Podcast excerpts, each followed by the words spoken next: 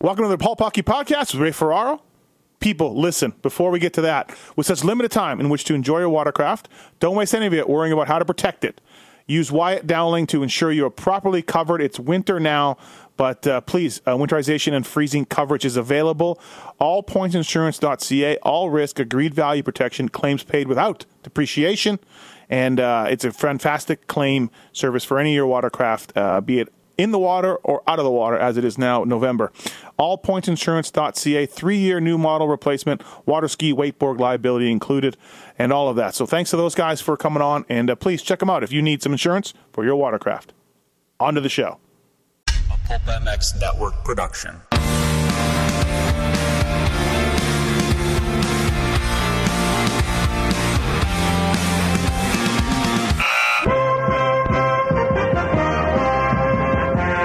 Welcome to the Pulp Hockey Show with Ray Ferraro and Steve Mathis. Support the show by clicking the Amazon banner on pulphockey.com before shopping. Follow the show on Twitter at Pulp Hockey. Subscribe on iTunes and find us on Stitcher or your favorite podcast app.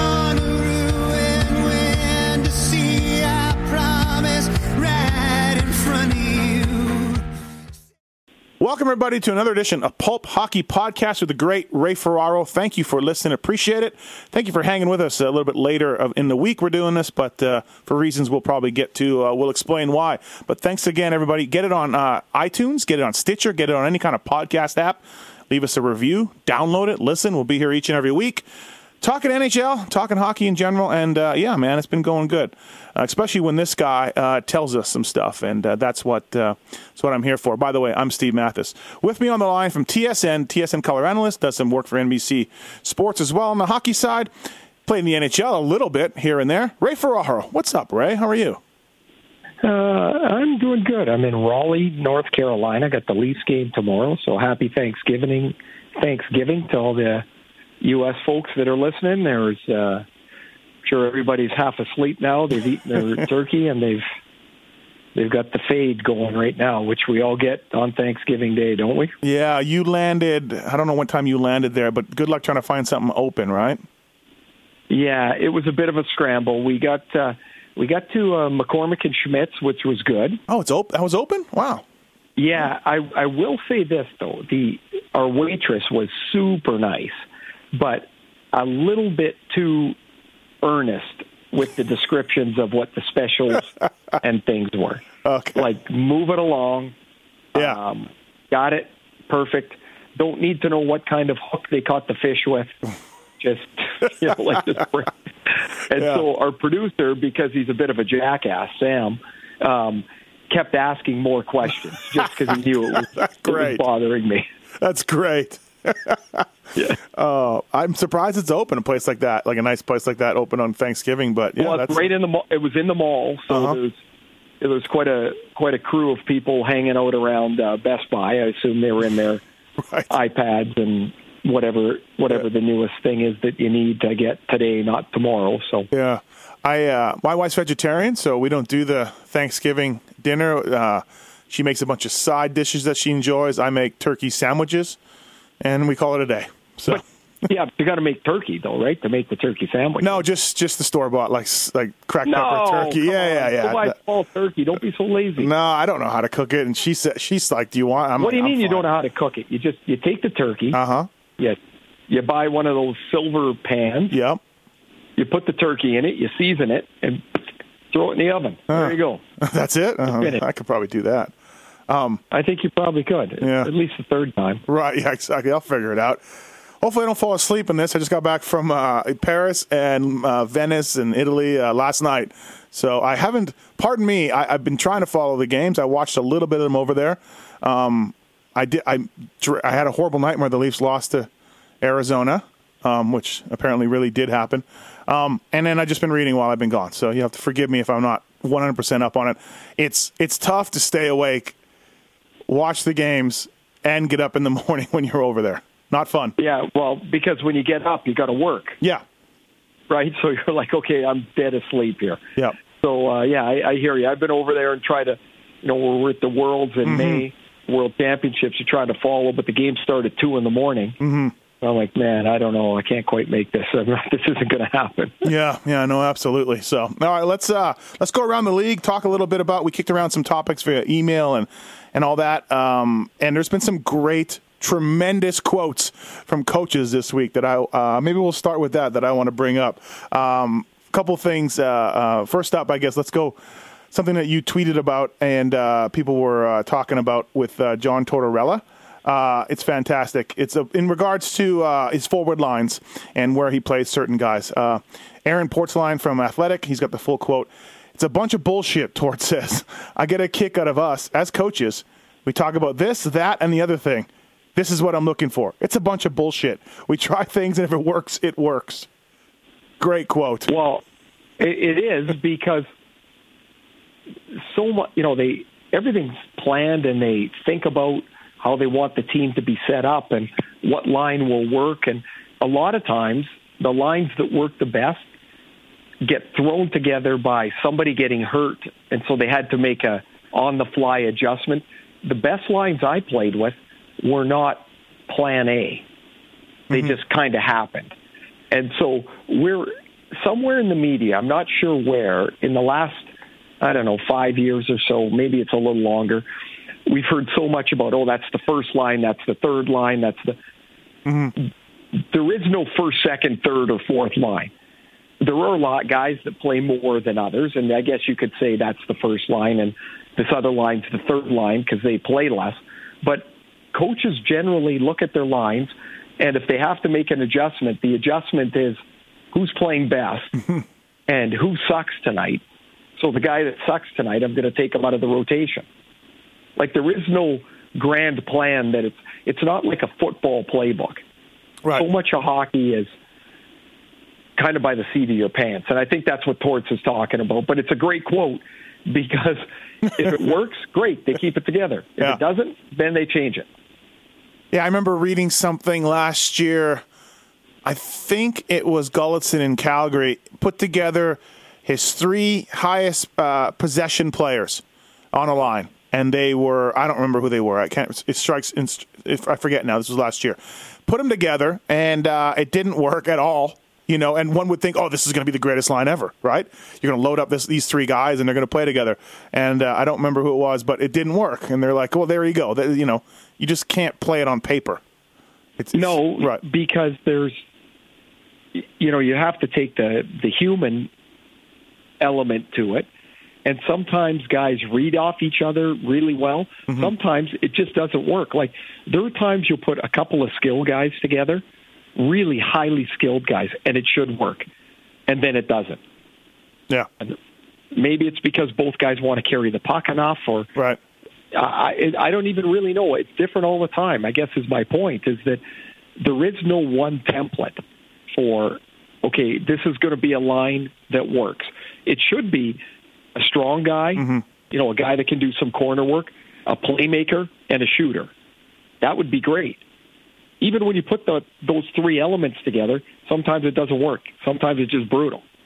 And other times, it just works. Like Andrew Brunette and myself and Donald Audette played together mm-hmm. in Atlanta. And none of us were fast. None of us were physical. None of us were super strong. Bruno was really good controlling the puck down low. But that line had, uh, as as a threesome, I think we were third in the NHL that year in points as a line. Mm-hmm. Mm-hmm. It just worked. Yeah. What about when you see coaches, and, and we'll get to we'll get some other quotes here. Mike Babcock has been switching up his lines lately, and from what I understand, tomorrow night, if you're listening to this on or tonight, I guess you'll probably listen to this Friday. Uh, Matt Martin's going to be a healthy scratch for the Leafs. It sounds like, right? I don't know if you heard that or, or you is that yeah, is that yeah, confirmed? Looks, yeah, yeah, not confirmed. Okay. ninety nine percent. But the thing is, I don't see. I don't know why this is really a super big story. Look at Carolina's lineup. There is nobody mm-hmm. that is in the same ballpark as Matt Martin. So why would you have him in the lineup for this yeah. particular night? You've got Josh Leivo is going to play and Nikita Soshnikov, um, and they're going to use Marleau in the middle again. So they like on the road to have Patrick Marleau at center. That allows them to move their lines around a little bit. Dominic Moore doesn't look like he's going to play again, and so it's a it's a response to what Carolina's lineup is going to look like tomorrow. Mm-hmm. I'm not surprised at all. And when it comes to those lines, it looks like judging off Florida, the loss, the shootout loss to Florida, and the game in Phoenix that I or Arizona, I keep saying Phoenix, Arizona that I that I read about. It looks like Babcock's keeping his he's mixing up his lines, which goes to this Tortorella quote. And it looks like, but he's he's keeping the center Matthews, Kadri, Bozak, um, whoever's in the whoever's on the fourth in those two games was he's keeping those guys consistent ice time and mix and matching the wingers, right? So what I'm what I'm getting at for you, Ray, when you played behind Ronnie Francis, behind Pierre Turgeon, uh, in Atlanta, as a center, did your time stay consistent all the time, and you found yourself playing with different wingers outside, of course, the ones that worked? Well, I, I would say the the mix and match is is not common. It doesn't happen a lot. Um, coaches will keep two players on a line together and switch out a third guy depending on whether there's power plays or penalty kill or somebody needs an extra shift. Um, I didn't love when my wingers changed all the time, Okay, uh, but that's totally out of your Right, control. right, if right. you go out there and there's another guy jumps over the boards with you because the coach has made an adjustment, well, that's the way it is. And so uh, Babcock this year, though, he's got more more options with the addition of Marleau and the way Connor Brown has played. He can move ten forwards around. And so Marleau sometimes plays a wing, sometimes he plays at center. If he's at center, Dominic Moore's out. If he's on the wing, Moore's probably back in. So it's um, it's a it's a problem for the coach only to the sense that you got to make sure that you're not changing so much that the guys don't feel comfortable. But I don't think Babcock's even close to that. yeah, yeah, yeah. He's just like whatever, right? Like we're trying things, and No, but I, but it's like he hasn't moved them around so much yeah, that guys' ice times are all over the place. I think everybody's probably still very clear on what is expected of them. And Sure. for the centermen, they're, it seems like their minutes are staying pretty stable. Mm-hmm. Did you ever have games where you played more? Uh, you know, outside of massive penalty killing or massive power play differences, just straight up games where you were going better than Francis or Turgeon, and you, you got more ice, and that was it. No. No, No, not no. with those guys. No, okay. um, I mean, Ronnie and Pierre always, uh, Yeah. you know, the two true number ones that I played behind. Those guys always had uh, the lion's share of the ice, and they should because even on a night where they didn't have it, Mm-hmm. They might get one play that they could do something that other people can't. Yeah, And and so I I totally totally would understand that. What would piss me off is if all of a sudden I was getting you know, if I normally played 17 or 18 minutes, if I got 12, yeah, um, there's probably a reason I had 12 that I wasn't playing very good Right. that night. But but on that night, you don't see it that way. You're like, well, no wonder I'm playing bad. I'm only playing 12 minutes. right. When really the reality is, if I were playing better, that I probably would have played more. Yeah, guys, it's gonna be frustrating as a player to sit there on the bench and have the coach go miss, like, not call your number. He's switching things up. You're down by a few. He's switching things up. He's trying, and you're just waiting for your number, and it's not. Well, you want to turn around and go, hey, don't forget me. right? You know, so That doesn't work either. Yeah. Uh, next up for quote of the uh, week, Ken Hitchcock, uh, Dallas Stars, on why he doesn't bother with today's uh, upper and lower body description for injuries. It's a long quote, but I'll just touch on a little bit. Um, I think we collectively hate playing that game. What I mean by that is we say upper body, then you go to the phone, and then when you look up things and you go to the doctors, you find out what part of the upper body. We try to make your work easier, the media, quite frankly. And so we just don't like going through the dance. It's easy to tell you what it is, and let's move forward. It's just the whole game. It's an injury, and within two hours after we tell you it's upper body, you know exactly what it is. So why not just tell you? And he goes on a little bit longer, but why not just tell you? I love it. It's great. Yeah, I, I don't. I don't know why, um, other than to think that that injury could be targeted on the ice. That's Yeah. the only real reason. Um, the game is different. I, I don't. I mean, in essence, though, the only ones that really are super curious are, well, the media because we're nosy and we want to know what's going on, and the fans, I guess, because they'd like to know exactly why their players out of the lineup. Um, they could very easily, if they don't want to get right into direct specifics, they could be a lot more finite about what the injury is. Upper body's a big place. Yeah. You could say it's a hand, a wrist, an arm. You know, you, that that would even be better than than this upper and lower body is absolute nonsense. It is right, and, and as he said, Ken says, uh, anyways, you know, the media finds out. You know, a lot of a lot well, of they do Yeah. because it's so easy to find out because you um, you you talk to an agent, you talk to a teammate, somebody will always say, "Oh yeah," and player X's knee's a little sore, and you're like, "Oh, well, there you go." Right. Right? Yeah. It's not that hard, really. Right. Right. Good for Ken Hitchcock. Ken Hitchcock, though. Good job. Right. See, I think as you get older, you're like, you know what? This is this is nonsense. Exactly. All right. Third quote that I liked uh, this week from a coach, Jeff Blashill, uh, Detroit Red Wings, um, comes out after a loss uh, to the Oilers. Anthony Mantha has got to be way better, way better. It's not okay to just be a passenger when you're given the opportunity to be an impact player. He's not alone, but certainly he is a guy who, I said to him at the beginning of the year, for us to be great, you've got to be great. He's gone through large stretches of being great, but he hasn't been great the last two games. It's rare to see a coach be that pointed towards a player. uh, really is, and you can't do it very often. Yeah. Um, if you, if you do, um, you're probably going to lose the player. You know, Yeah. and or not just the player, you're going to lose the um, you're going to lose the respect of the room because the guys are going to start going, wait a minute, why has he got to do this? There's no there's no real reason for for that to happen. So I don't necessarily. Um, I don't have a problem with it. Yep. I just think you got to be pretty careful about how many times you use it. Sure. Yeah, I was going to I say you don't have a problem with it, or do you? Yeah, you're all right. Just No, Just- uh, I'm fine with that. I just, uh, I, I would be, I would be super careful about the, um, about the number of times you you Yeah. directly call out a guy like that. he was pretty harsh earlier in the year too on his team. I forget what it was. We talked about it on one of our shows. He just Well, went off- not see, I think you, I think you got Steve. You got a case there where he doesn't have a lot of time. Like he can't be waiting around to Mm-hmm. see, um, you know, gee, or the guy's going to come around? He's got to make sure he's doing everything he can so his, um, you know, he can stay coach of the Detroit Red Wings. Because had they gotten uh, had they gotten off to a five and twelve start, that might have been it for him. right, right. Jimmy Howard's playing pretty well. Every time I see a game or read about a game, it seems like Jimmy Howard's rebounded. Yeah, they they kind of messed the bed last night or Yeah. two nights ago against uh, Edmonton. So um, the the thing that they have is they they have to play almost to full capabilities to win.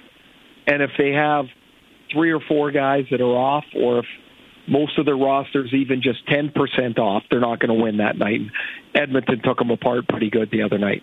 Kind of the LA Kings theory for you, you've talked about on this show. You know where Everybody's got it. Yeah. Sorry, go ahead. Well, just wherever. Yeah, the, you have to play at ninety percent or better every single night.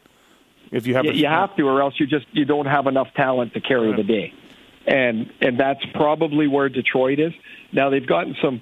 It's you know it's ironic, and and in the full measure of the quote, uh, Blashill mentions how Larkin, Dylan Larkin, and Andreas Athanasiou and uh, Anthony Mantha have been very good, but against Edmonton they weren't, and so that was pointed out. I I think you got to balance this out by you know, by looking at what they've done so far in the first quarter of the year, which is they have played well. Mm-hmm. But it's not a, it, you know, it, there can't be big ebbs and flows, or if there is, Detroit's in trouble. boy, Edmonton needed that game. If you're Oh. Peter Chiarelli, you want that response in the Todd McLellan, right? Like that, that could have gone terrible. Nice response though. They, you know, and it's a tough, it's a tough game to play. Although maybe it's a little better, I guess, if you don't have to sit around and stew on the the turd burger that they laid in uh, St. Louis. in St. Louis. I mean, they just got absolutely worked there. That was brutal. Yeah. They looked like they quit. They didn't look like they were anywhere in the game. Then they got to get on the plane and fly to Detroit, and then they got to play the next day. And I give them full marks for coming out. And even after, at the end of the first period, Kronwall scored a funny goal that kind of hit off Nugent Hopkins' stomach, and it went over Talbot's shoulder. It was a bad goal. They could have folded, mm-hmm. but they came out and dominated the second period. I I thought that was a period they they really showed something. Uh, they got three goals and then went on to to win six two. Yeah, yeah, man. If they had gotten blown out again, oh boy, like oh boy, right? So well, now they got you know they they continue on the road. They got a chance to maybe put a couple of games together, and then they go home. Um, they've got to start making up some ground. Speaking of uh, goals of the week, we've touched on that a few times in our show. Uh, Josh Bailey's goal, overtime goal with John Tavares setting it up. Um, wow. Holy crap, Ray. Um, you know, there's like three or four things on that goal. Number one, it is amazing that Tavares can stay on the puck. Mm-hmm. He's knocked down. He gets up. He gets the puck. He controls it. Goes to his left. He swings it back to his right. Like it's just yeah. amazing the puck control. Number two, he's doing that against a really good defensive centerman in Sean Couturier. It's not like he's losing a guy that doesn't know how to check. This is this is as good a defensive center sure. as you're probably going to find.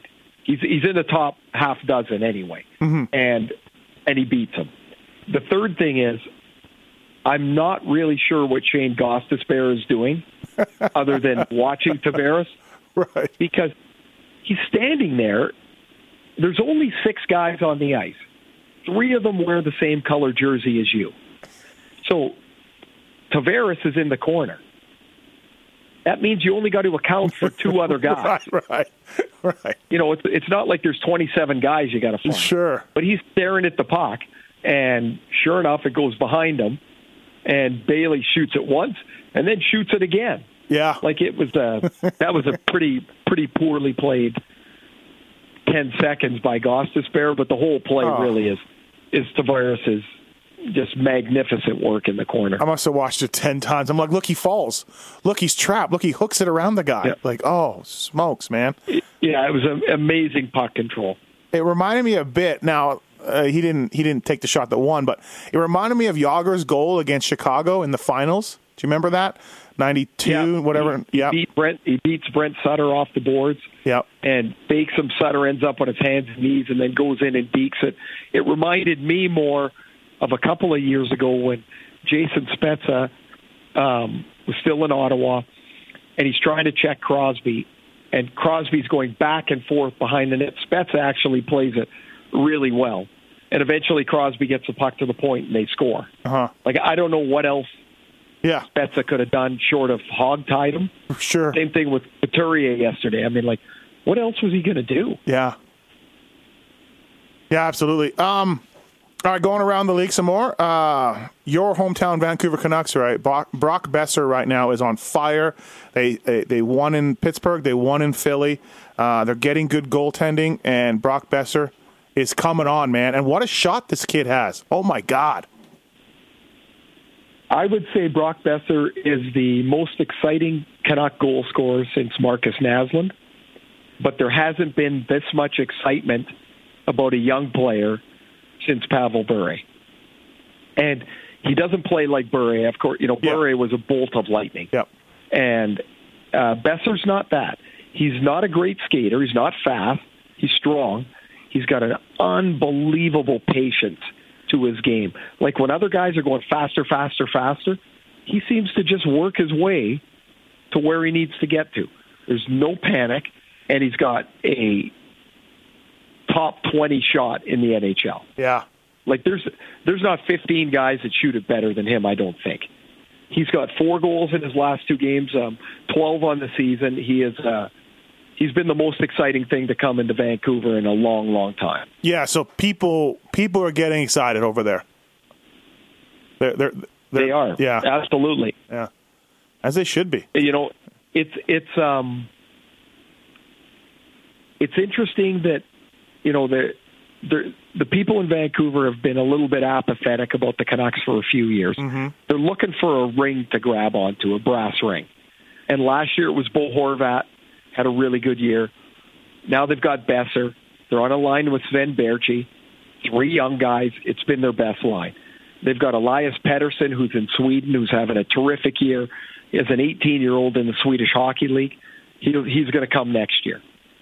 They've got a, a college kid, Adam Gaudette, who they're very high on. That's five young forwards. Like all of a sudden, you're like, ooh, that's starting to look a little different. Yeah. They're getting excellent goaltending from uh, Jacob Markstrom and Anders Nilsson. Yep. Um, they've both been outstanding, and and I would say one of next to Vegas, maybe as big a surprise as there is in the league this year. Yeah, Nilsson has a 934 save percentage. Not only seven games played, but you know that's pretty good. And and Markstrom has been good every time I've kind of watched him and t- checked in on him. You know, so yeah, Markstrom went Markstrom went a stretch there where early in games he'd give up a, just a stinky PUE goal, mm-hmm. and in most cases he was able to battle back and play really well. Lately, he's tightened that up too.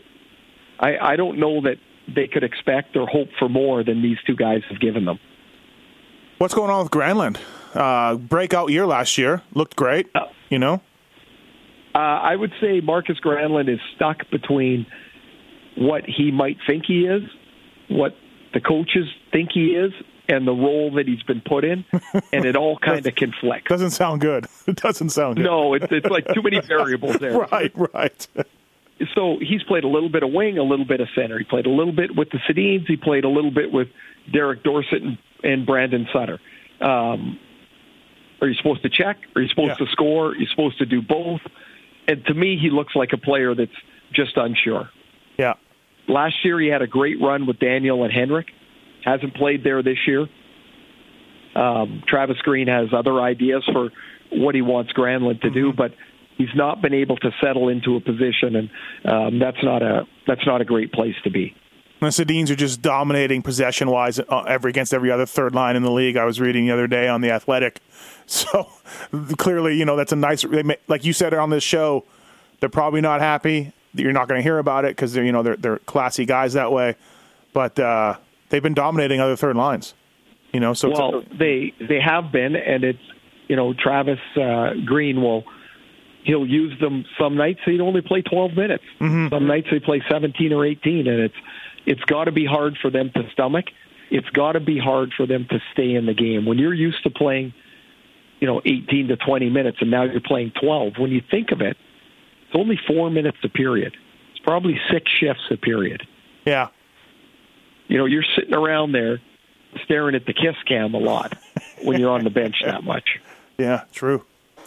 On the uh, flip side of playing well, Ray, the Buffalo Sabres, and you got to feel for Phil Housley, gets his first coaching job. They've lost seven in a row right now. Jack Eichel's not playing that well. Um, the goaltending hasn't been that well from what I've seen. It's not been good for Buffalo. It's been brutal. Um, I watched. Uh, I don't know why, but I watched some of uh, some of their game. I don't know I why. mean, it was dreadful Right. this week, and I thought, I can't believe for a guy that skates as well as Eichel that he stands still as much as he does. Hmm. Their as a team, their work quotient, their sweat equity that they put in is just not there. The only guy that's been really good for them is Evander Kane. Yeah. And so you you've just committed to paying Eichel eighty million dollars. Holy smokes, you shouldn't have to try and tap into what his motivation is. Yeah. But he's not been good. And they're missing on the blue line, um, they're missing Zach Bogosian and uh um he's a he's a big loss for them. An even bigger loss has been Rasmus Ristolainen. And so they're missing you know, two of their top four defensemen, and they just don't have the depth to sustain that. The other places in goal, it's been a train wreck. Yeah. Uh, Robin Robin Lehner's proven one thing, and that's that he's not a number one goalie. Um, you know, Chad Johnson is a is a number two guy. Mm-hmm. So between the two of them, they don't have good enough goaltending to win. Phil Housley, Rick Tocchet, first year coaches, not going well. You got to feel like I mean, who knows if they're going to turn out to be good coaches or not? You know, it's I mean we've got a little bit of a track record for Tocchet over the years, but um, man, I, I feel a little bit sorry for these guys. Like I, I mean, you know, you, they got to right from the start. They've not been able to really kind of relax and, and let things go and learn learn a little bit about their teams? You know, I mean, I mean, some no, of it's on them, but they've been behind the eight ball almost immediately. right, And the the thing that sucks is, you know, you've there's only 31 jobs, and so you get offered. You take one? You know, you you don't you don't often take over a team that's doing great, right? Yeah, so, you- right, yeah. you- so it's a construction project when you get there. yeah, But you'd like to get off the gun, Right. Or out of the gate, just to, okay. And they're both so far behind. Yeah. At least Tocchet's teams won three out of four. They won. Mm-hmm. You know, they did well on the road and um, in Eastern Canada when they, Yeah. you know, they they were in Ottawa and Toronto and Montreal, and then they go back home and lose. But um, there's not been much that shows steady improvement for either of them. yeah. Like just they haven't even got to 500 probably once all year either guy, you know, and it's just been one of those things. But um, yeah, it's been it's been rough. So you mentioned you didn't know why you turned on Buffalo game the other day. So that brings me Yeah, I don't know. brings me to my next question. So we're you know we're 20, 20 games into the league so far. So everyone, lots of things are sorted. Uh, lots of teams are kind of they are what they are, especially in the in this cap era of not you know swapping out six players in a trade or anything. So what like two to four teams do you want to watch on TV when you Ray Ferraro is sitting in your palatial mansion in Vancouver uh, and you're flipping through the channels? Like which teams do you watch? What do you like?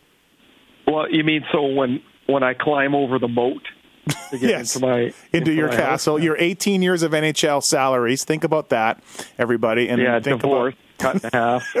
think about TSN money, and uh, Yeah, uh, played in the played in the '90s. A little bit different than things are these days. right, yeah, So True. So let's tone down what we think is exactly happening here. um, okay, so teams that I'm interested in Uh, yeah. watching: Who do you stop at? Tampa, Tampa Bay, Toronto. I like offense. You know Mm-hmm. Yeah, that. yep, So I'm going to be entertained by teams that score. So Tampa, Toronto, I I really enjoy watching them play. St. Louis and Winnipeg are Yep. are two. oth- St. Louis has been as good as anybody in the league. They just they've pounded teams this year. They got eight wins at home, eight wins on the road. You know they yeah, They've got a plus 20 goal differential. I like the Jets because they're exciting. I like Nashville because I I like their uniform. I like the whole thing that they've they've cultivated there. Um, those would be the teams I watch the most. The teams I'm Yeah. I'm going to stop and go. Yep. Yeah, I want to watch that. So I was thinking maybe friendship could play it into into your selection a little bit, but no, not at all. um, No, yeah. because if you're going to watch, I'm not watching friends play. I No, mean, I'm but interested just- in their teams. you know, you talk to guys every week or three or four times a week. I'm sure there's buddies you talk to who are in the game, and that's all. Uh, You know, and I- Yeah, yeah, yeah. But I check their I check their teams out for right, sure. right, right. but but it's not going to be like, oh, I got to stop and Sure. watch them. yeah, You know, like there's and there's some teams like, you know, I'm I'm not.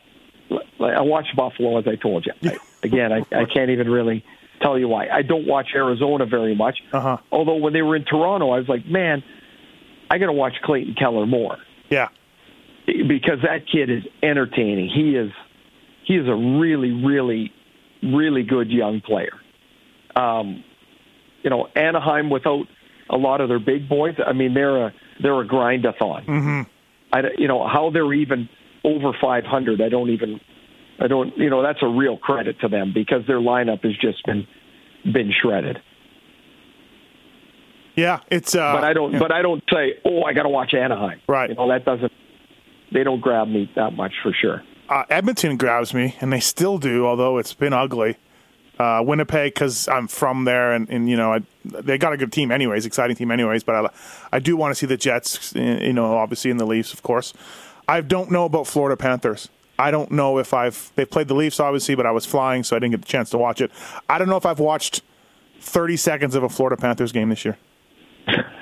Yeah, I I, I don't know if I've watched a lot either. I see they've got some players I really like. Yep. Like I I like Barkov a lot. I like Huberdeau a lot. Um, I'm a Roberto Luongo fan. I I think Sure, he's still yeah. so good. Right. But uh, uh, you know who else I really enjoy on that team because I think he's he's really highly skilled and he's a little rat. And I I say that with utmost respect is Vincent Trocheck. Oh, I like him Yeah, yeah. a lot. He is a I, there's he's got a lot of backbone. I, I I really like the way that kid plays. Oh, interesting. Okay. Yeah. Um, check that out. Hey, do you think is Joel Quenneville in any sort of trouble? And I only say that because there's always been tension there with him and sort of the upper management. Um, Chicago's Al- always has been. Yep. Um, I I don't know um, that he would be in immediate danger. Mm-hmm. But you know, maybe they would think that oh, if we change coaches, there'll be a, a different way of going about things. Yeah. The biggest problem. You can have anybody you want behind the bench. Their roster is so different and so depleted mm-hmm. to the championship teams. I, I don't know what a different coach is going to get out of them that Joel hasn't. Right. Yeah, I don't say that like he's a bad coach or like I'm just like you know, they've always come out and just s- talked about how this losing is unacceptable to them despite all the cups and they're making all these deals. Apparently the Hjalmarsson and Connor Murphy trade was not you know, was not kind of run by it was more higher up um, than Joel. Joel didn't get much say in it and he was right. pissed. So things like that, I just see all these things and hear all these things from John McDonough, McDonough, I believe, who is the president, and I'm like, it He's doesn't the president. Stan Bowman's Right. the GM. Yeah. doesn't seem like Joel is long for this gig, and he'll just be like, "I'm out of here," type deal. So, Well, and I don't know that Right. necessarily, but if it does happen, he'll be unemployed for about four and a half minutes. right, yeah, exactly. Um, all right. Anything else we missed on the run up through the NHL for you, Ray? I got a few more things to talk about, obviously, but and we'll take some questions from some, from uh, listeners. But uh, anything else catch your eye that that I, we didn't touch on? Well, I, I would say two guys that have really had outstanding runs are Nino Niederreiter in Minnesota. Mm-hmm. He's um, he's got five goals in his last five games, and uh, Johnny Gaudreau just finished off a. Um, he didn't score last game, so he had a ten game point streak. He had 19 points. Yeah, in 10 games. I mean, like that's that's just an astounding run. Um, you know that that those guys have had. They have um, they're guys that are fun to watch. Uh, Niederreiter is a is a really good player, and since he came back, like he had a a high ankle sprain, and uh, he's been outstanding since he's been back. Now, Gaudreau's got 31 points, right? He's doing pretty well. He was the poster child, not maybe not the poster child, but a lot of people talked about, you know, when he broke his his hand or finger with that slash last year, and they took that, you know, they're calling that tighter, and there's not as much going on with that as there was last year. Is that just all? Is that a coincidence, or, or is it got got to be part of why Johnny's been so good? Do you think? No, I, I think there is a difference. The Yeah. the way they're calling the slashing rule um, allows chances that look like they're going to be a chance to continue to be a chance. That you know somebody doesn't get a step, and then the defender slashes them on the hands or mm-hmm. on the gloves, and the puck sails away. Now they get to drive it to the net. So I I think it's a it's a really good rule that allows more offense to happen without making any real significant change to the game. So basically, they're doing something that's really novel, Steve. They're calling the penalty the way it's in the rule book. Imagine that. Go figure that. Right. Um, yeah, uh, it it seems to be he's in, you know having a good season, and, and that to me that maybe that's just yeah, like you said, that's probably part of the reason why. You know, um, Yeah, he, I'll tell you, all those guys, all those little guys, they owe uh, a debt of gratitude to Patrick Kane. yeah, because remember when Kane came in, there was a lot of question about whether he could still be so good as he was in junior because he was so small. And the answer was yes. And then more and more young guys have started to to get that opportunity, whether it's Gaudreau in Calgary or Clayton Keller uh, in in Arizona. Like those guys are, they're very similar. Uh, you know, Matt Barzal's in New York. He's he's another little guy. Tyler Johnson's in Los An- or in uh, in Tampa Bay. Yeah. There's a you know another little guy. So those guys, um, even Cam Atkinson in Columbus, Yeah. they never even got a look before. Those guys can thank Patrick Kane to getting off to a good start in his career. yeah, no, absolutely good point. Right. I mean, I remember when he got drafted, people were wondering if he was too small for the game and would he would he would he stick with the Hawks the first year? How many years would he need in the minors? right? Uh, I, th- these were legit questions about Patrick Kane. That seems silly now, of course, but Well, Cammy, Yeah. my wife Cammy and I went to uh, Blackhawks development camp. We were in Chicago. Her family is from there, and we went to the uh, camp. And it was the year Kane was drafted. Uh, Toews was drafted the year before, and they were both at the development camp. And I said, "Look at Toews. He's like a man among boys out there. You know, he's ready to play." And Cammy said, "I Kane's ready," and I'm like, "No, he's not." She's like, "I'm telling you, he's ready." and she goes, "And he's going to be really good." Of course, he wins the Rookie of the Year, and I got to, I got to eat that for the rest Yeah. of my life. yeah, yeah, exactly. Brings it up whenever. Know, she br- she brings that up every once in a while, or a lot. Uh, something in the news for that that you would have a good handle on, Ray. Uh, NHL Senior Vice President Colin Campbell uh, talked to the Toronto Star, and he confirmed that the league is trying to clean up the language on the ice across the board. And uh, what do you think? I mean, what do you think about? I mean, I don't know how they're trying to. There's just microphones everywhere nowadays, of course, right? And Right. and everything else. But do you feel like it's it's down or it's it's less than what it was when you played? Oh, it is for sure. Yeah. Um, and I, I would say the the mics everywhere are, are a great deterrent. Yeah. because nobody, you know, I wouldn't have wanted to be caught saying some of the things that I said. Mm-hmm. And some of them I'm not very proud of and wasn't very proud of them seven seconds after I said them. But you're caught up in something, you know, caught up in the game. You're emotional and you just blurt something out. Well, now times have changed. You don't say the types of things that we said 25 years ago. I'm telling you, Steve, anything was in play except the players' kids. Yeah. And That's crazy to think about those things, right? Like, Like so, some of the stuff was just yeah. just so bad, and uh, every once in a while somebody would say something that would just crack you up. But some of the stuff was pretty. It wasn't just you know telling some guy to f off. It was Yeah. You know, or I'm going to kill you. It was Yeah. It you was, do a little research, you find out a little bit of stuff about the guy, and then you you, you get into his kitchen and try and rattle Yeah. the pot. Ah, I bet you some of the wives like got it, you know, pretty good. Yeah, they Yeah. they took it pretty hard. Oh boy, I can imagine. Um, hey, one of the things that one of the things that's been bugging me lately, and this goes a while back, and I've kind of I've had it to ask you about on like every show, but we've never got to it. But since we have no guest tonight, uh, I'm going to get to it. Like, what happened to goalies playing back to back games? Like. I, I, are we just? Are, am I missing something? Are we just so much smarter now, and we know that these goalies are incapable of doing it? I mean, hydration is better than ever. The the plane is better than ever. If you're flying, it, there's so many things that are better than it was back in the day, and these guys cannot apparently go back to back. Just nobody can. It's impossible. Well, I, I would say the the answer is that it, teams have looked at their schedule now, and I think they look at it, everything in much more detail than you know 15, 10 years ago. Uh huh. And so they say, okay, we got 16 back-to-back games. So our backup goalie, we want him to play 25 times. So we'll give him, there's 16 locked in, the back-to-backs. Because that's, you know, then your starter is going to get a couple of days off between games because you're planning on playing them 55 games anyway. And so I think it becomes more of a scheduling thing than anything else. The season seems more compact uh, than it than it used to be, and maybe that's another reason. Mm-hmm. Um, but but there's goalies play. You know, you're not finding many goalies that play 60, 65 games anymore. I think the pace of the game we we forget as the game's flying all over the place. The goalies have to keep up too. Hmm. Okay.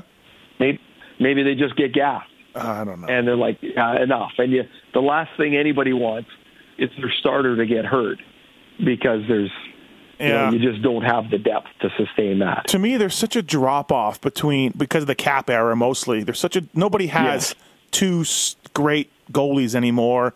The cap has caused goalie teams to you know put in a, a, a clearly lesser guy, and with points so at a premium, I just you know sometimes I just see these teams and I'm like, why don't you, why don't you start that guy like.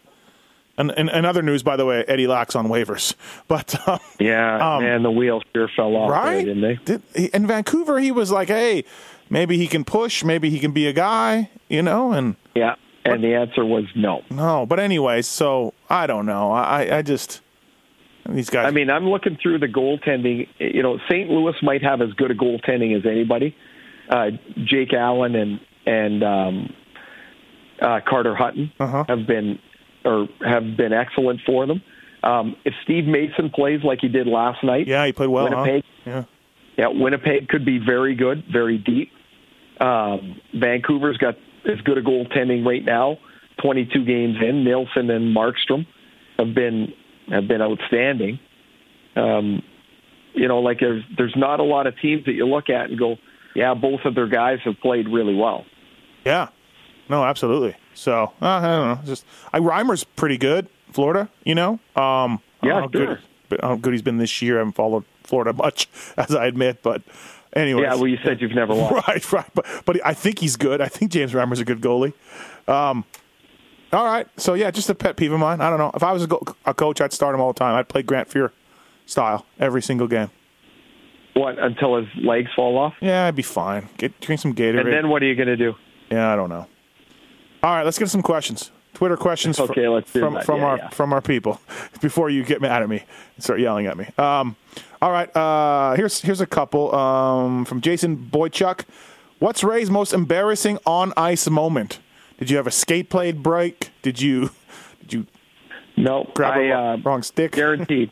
um, in Toronto, Maple Leaf Gardens, I'm taking a face off, and for whatever reason, um, I don't realize that we're making a line change.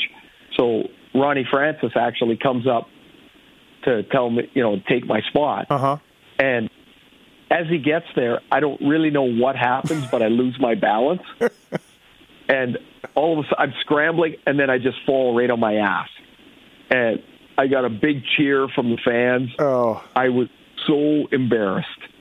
I'm like, look at, I can't even, yeah. I, I can't even stand here. No wonder I should get off the ice. Exactly. And like everybody's looking at you because you're getting ready for the face off, right? You're the center. Everybody's looking at you, and yeah, and I'm like, what a, I felt like such a loser. Yeah. Uh, all right. Uh, from Trev, uh, Gudbranson back to Florida. Rumors. Who, what, why, and how? Potentially hilarious, but strange. I was going to bring him up in the in the segment about Vancouver, but I figured we'd save for this question. He has not had a good year. No, he's not had a good two years in Vancouver, and um, I, I don't know. Um, I don't know what the market would be. He's an unrestricted free agent at the end of the year. He wants a lot of money. Makes four point five million right now. Um, I he has trouble with speed outside. You know, when guys rush him outside, he doesn't move the puck efficiently. Um, I'd be really careful about signing him to a long term deal. Mm-hmm. So I'd be, I wouldn't pay him five million bucks. Right. Um, I, I guess I was going to say, um, if he goes back to Florida, then Dale Tallon would have been there when he was there the first time around, for sure. So, you know, so Tallon knows him a little bit if he does go back there. Right. Yeah. But, you know, I, I think you have to be careful about, and, you know, these guys do their scouting and all Yeah. that stuff, but you got to be careful about remembering what a player used to be and what he is now. Mm-hmm. The game has changed. And so if he can't move the puck, if he can't skate, Yeah. then I don't know if he's the guy you need. Uh, Cliff Watling, uh, Ray, you played with a lot of great players and interesting characters. Can you share some stories about Hextall, Neely, or the late John Kordic from your junior days or earliest years in the NHL? Uh, yep, absolutely. So we'll start with Hexy, Ron Yeah. Hextall, one of one of the most combative, um, intense teammates I ever had. He would go through the wall for you. I loved playing with Hex. Um, his last year in junior, we played together. He had like 14 assists and over 100 penalty minutes. What a combo! so- what a combo for a goalie! he got and he got suspended for eight games for in a wild forty man brawl, which doesn't happen thankfully anymore. Actually clubbed this guy over over the back and he got eight games. and he was he was terrifying to play against. Guys, in practice, if you scored on him, Yeah. he'd take the puck out of the net and shoot it at you. like that's how intense he was. Uh, um, oh, that's good. That's good stuff. It's just crazy. He was so nutty in the NHL. Just And he's such a quiet, soft-spoken, thoughtful guy. He really is. right.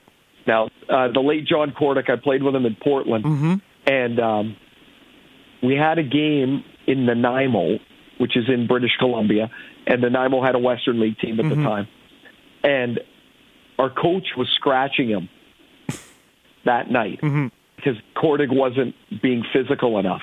Right. So they did this drill.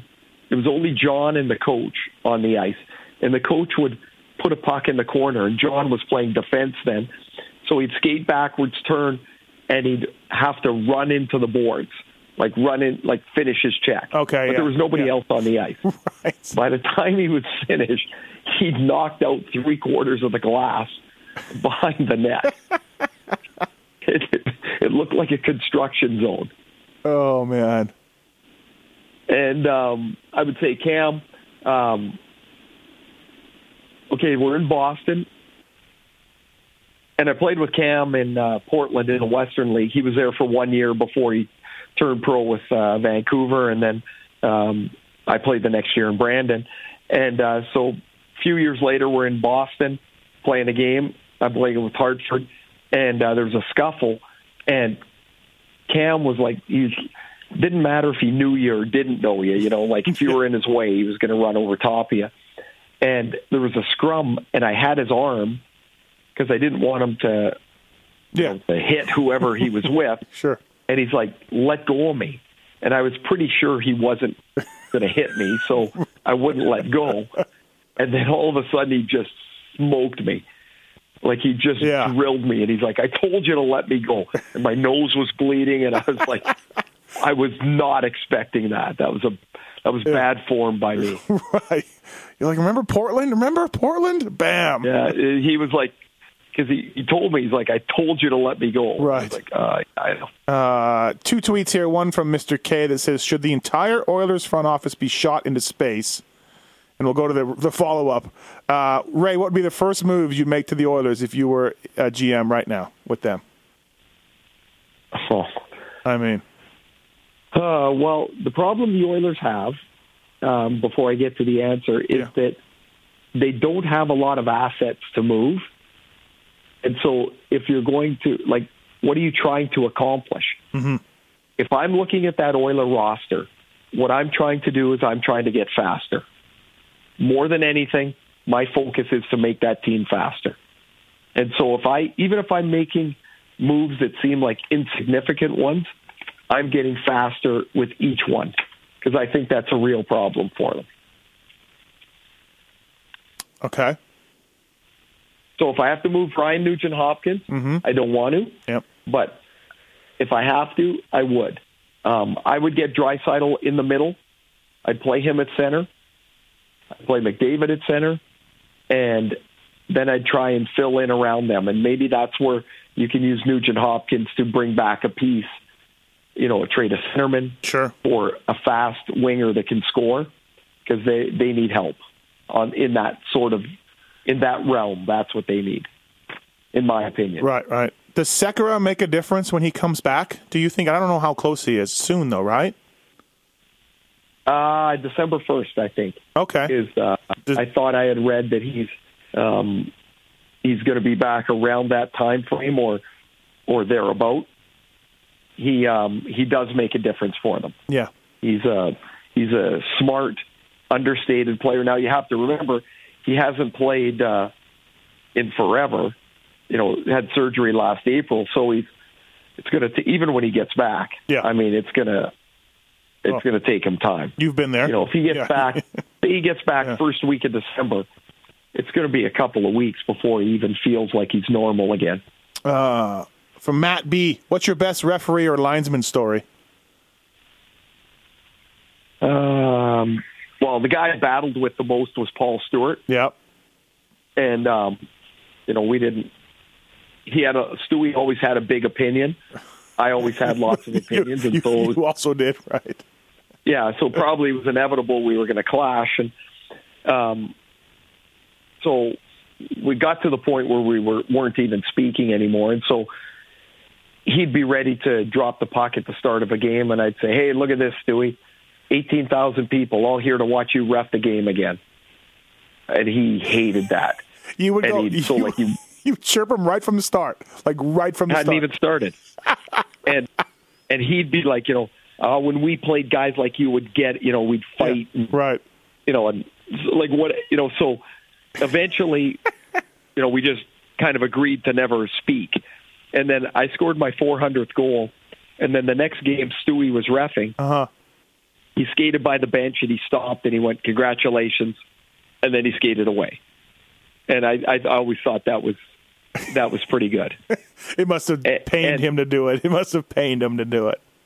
the the um, the one official that I just never got along with was Kevin Collins, mm-hmm. who was a linesman, and Kevin liked to be he liked to be right in the middle of everything, and um, I just I don't know, I we just never got along, and he never quite liked, um, as did any of the other linesmen that I might have used this on.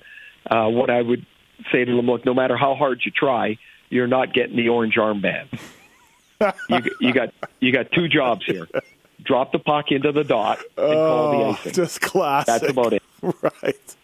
And so they it's funny we never got along. I don't know. Yeah, I don't know why. I can't figure it out. It's odd. Yeah, It couldn't have been me, right? Yeah, yeah. Listen, pal.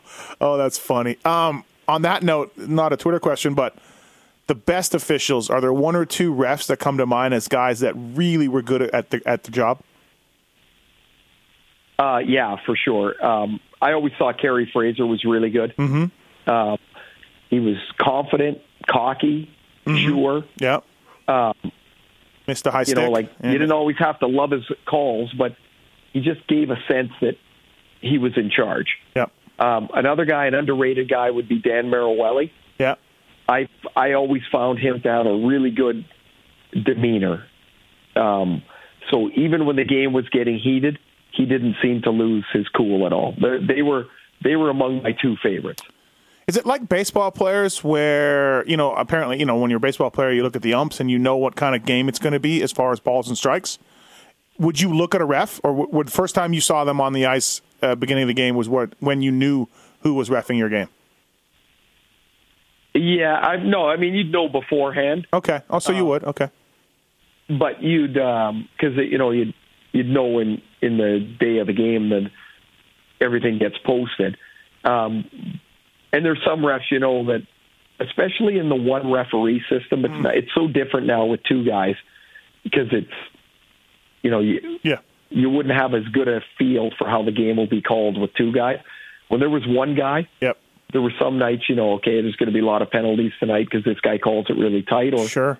or vice versa. There's not going to be many penalties tonight.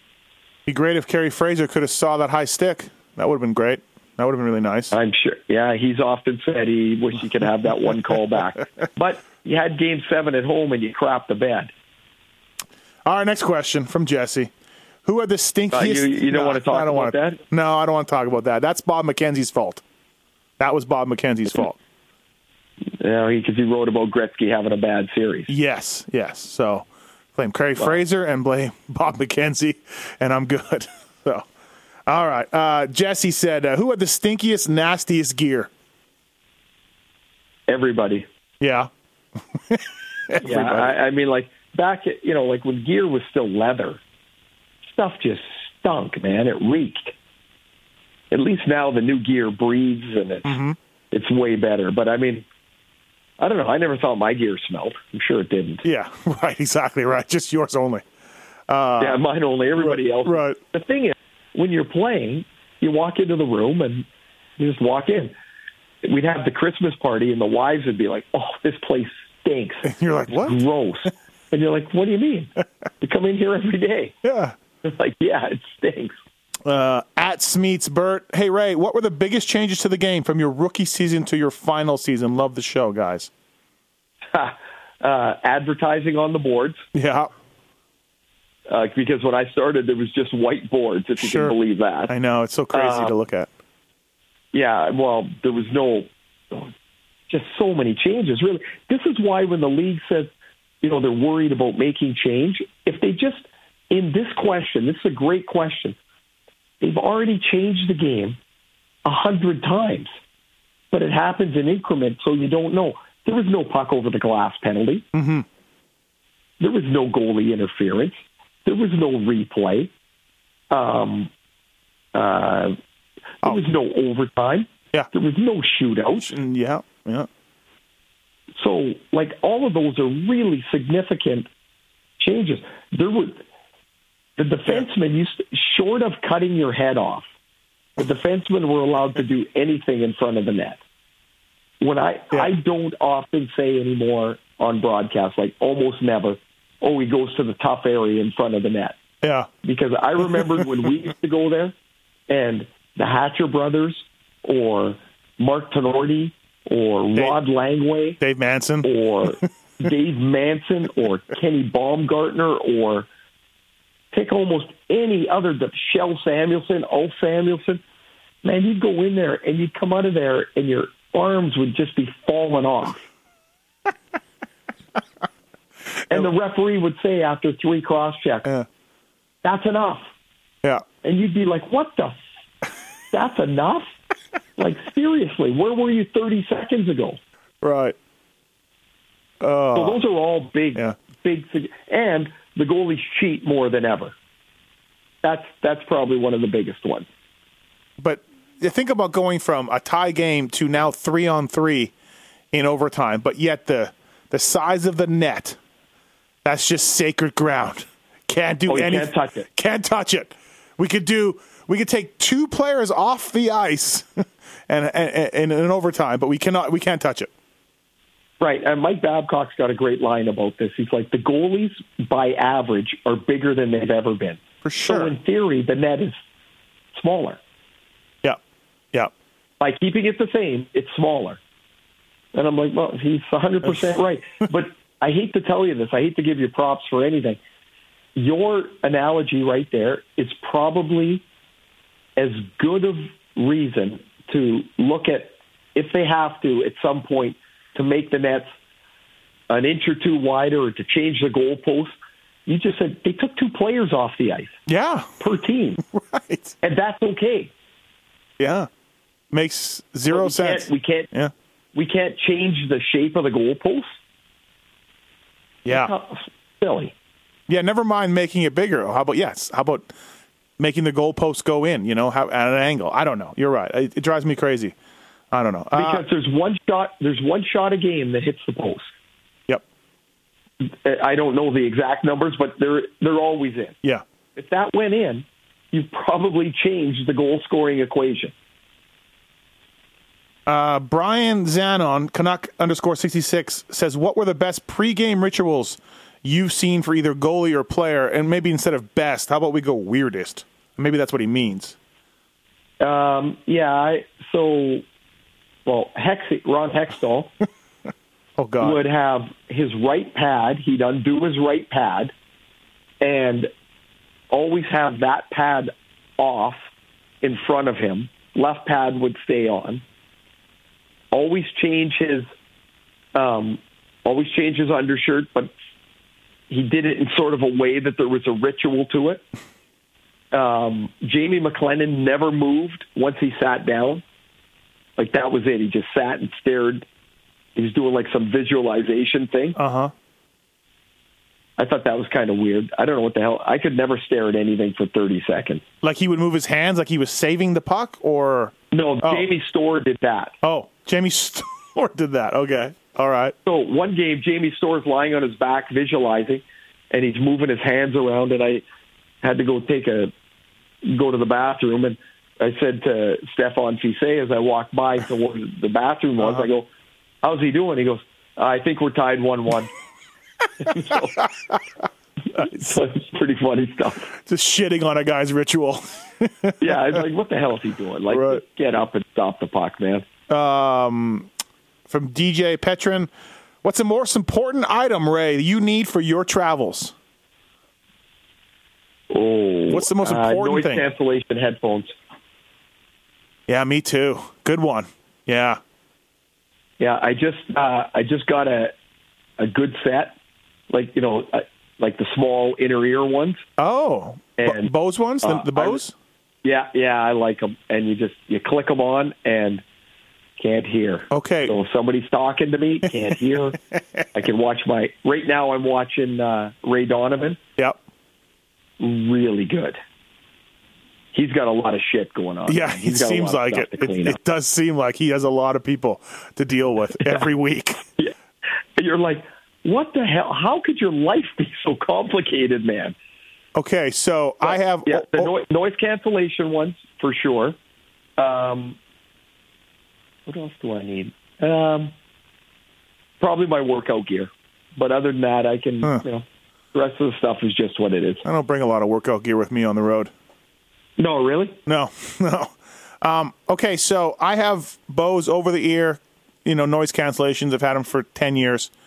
Uh, I've had different ones, but my ears hurt after a while with them on it, like I just got back from Europe. And I was always scared to order those in ear ones because I didn't think they worked good enough. But they do? Oh, they're they're really good. You there's the ones I have. They have a little like a power on and off. Yeah. And when you power them on, it just like everything just goes. Okay. I'm going to have to look Oh, I into love these. them. I'm have to look into these. I, I never thought they would work as good as the over the ear ones. You know the other reason I like them? Hmm. They're way smaller than the over the ear ones to carry. Yes. Yeah. You know, because as you know, when you travel a lot, space is like the whole. There's a whole way to get everything into Mm-hmm. into what you're carrying. Yeah, no, absolutely. So um, I've ordered some new headphones. I'm going to try them out. I haven't got them yet. Six week wait. They're supposed to be. They, they have this little thing that goes inside your ear canal, and they also go over top of your ear. Both. It's both. Can't wait. To But hang them on, six weeks. Six week wait time for these things. They're brand new. They better be good. What is a guy making them in his basement? I don't know. They were they were five hundred dollars, and they're supposed to be the shit. I will update everybody when I get them. Yes, we need to do that. Yeah, We need to find out about They're called things. Movo or something. Yeah. Yeah, I- All right, Eagle Fitness CA. Hey Ray, when you played for the Wheat Kings in the early '80s, did you make 16-year-old Dave Tomlinson carry your bag? Uh, Does this make any sense to you? no. Okay. Oh yeah. I, Oh. Uh, Davey came in the trade from Portland with me. Um, he was as hardworking. Um, well, oh, like he just couldn't. He was like a hound dog. Um, I want to say we used to call him like scummer, scum of the earth rookie. and um, so, yeah, he carried some bags. Yeah. absolutely. Okay, that's that's part of the gig, right? Yeah, well, he had bad breaks. You're a rookie. You got to carry. Somebody's got to carry him. God, you, and never mind the other rookie initiations back in the '80s that are now illegal. That was ridiculous. Thank goodness. Right, right. Um, all right, Pulp Hockey podcast, everybody with Ray Ferraro. Uh, send your questions in to at Pulp Hockey. Don't send them to at Ray Ferraro because he'll he'll he'll be buried in mentions. He'll never get back to them. So, but if you send them to at Pulp Hockey, we can get them answered uh, by Ray. Um, what time's your game tomorrow? Carolina. Uh, it's uh, seven o'clock. Oh, Um, okay. Seven o'clock Eastern. Got Carolina going. I well, at least I hope it's not in the afternoon. Because, Well, I, uh, my game. no, I don't think okay. so. No, tomorrow's. Uh, I think it's a regular. Uh, it better be. I'm going to show up at night. So. I'm going to uh, Vegas Sharks, but it's 3 p.m. start. That's why I ask. 3 p.m. West Coast That's, start. but see, I originally when you asked that question, I'm like, what a stupid question that is. And then I'm like, uh oh, that's not dumb. No. I better check. See? So, yeah. Uh, yeah, Good you know, Friday, but- right? Seven thirty. So yeah, Oh, no, look. seven thirty. Well, good. I can get home and I can uh, watch the, the Knights win again, and then I can uh, watch the Leafs win. Yeah, it's uh, Amazing, amazing story. It really is. it's phenomenal. It, it's uh, it's something else. They beat LA the other night. Um, yeah, just beat LA, then beat Anaheim, uh, and then they they got San Jose, and they're just they're just, they're just doing what they're doing, man. It's crazy. So it'll be interesting to see what they can do. All right, uh, Ray, enjoy the game in uh, in Carolina. Thanks everybody for listening. Please uh, download it, uh, give us a review. Stitcher, iTunes, podcast. Get it on your phone. Get it at pulphockey.com the old school way. And uh, right on, Ray. Thanks, man. You betcha. Good to have you back. And uh, how are your boots? my boots are good, thank you.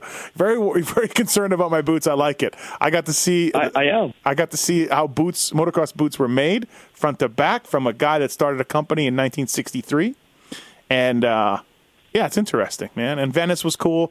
I felt like you know you're Italian, so you would have loved all these people everywhere, and just Yeah, yeah. you know. A lot of hand talking. I did not get to eat pizza when I was there, though. I was very upset. Did not get to eat pizza. Well, what did you eat? Uh, I had some terrific lasagna. Well, okay, so it's not like you. No. Not like you uh, you know, like ribs. No, no, no, no. Uh, I had some. I had scallops like they were in a shell, and then Oh, nice. I don't know if you have seen this in America too much, but in Europe, when you order lobster, they bring you the whole thing just boom on the plate, and you got to figure it out. like That's that's a little messy. I'm not down with that. I don't like that. I'm just I like lobster, but just bring me the tail or bring me whatever. I don't want to go and dig around in the head and the claws and know where to go. I don't know. I just that that kind of grossed me out. Well, now you'll know. Don't order it next time. Yeah, exactly. So, all righty. Uh, thanks, Ray, and thanks everybody for listening. Appreciate it. We will uh, we'll see you guys all next week. Talk to you next week. Thanks for listening, everyone.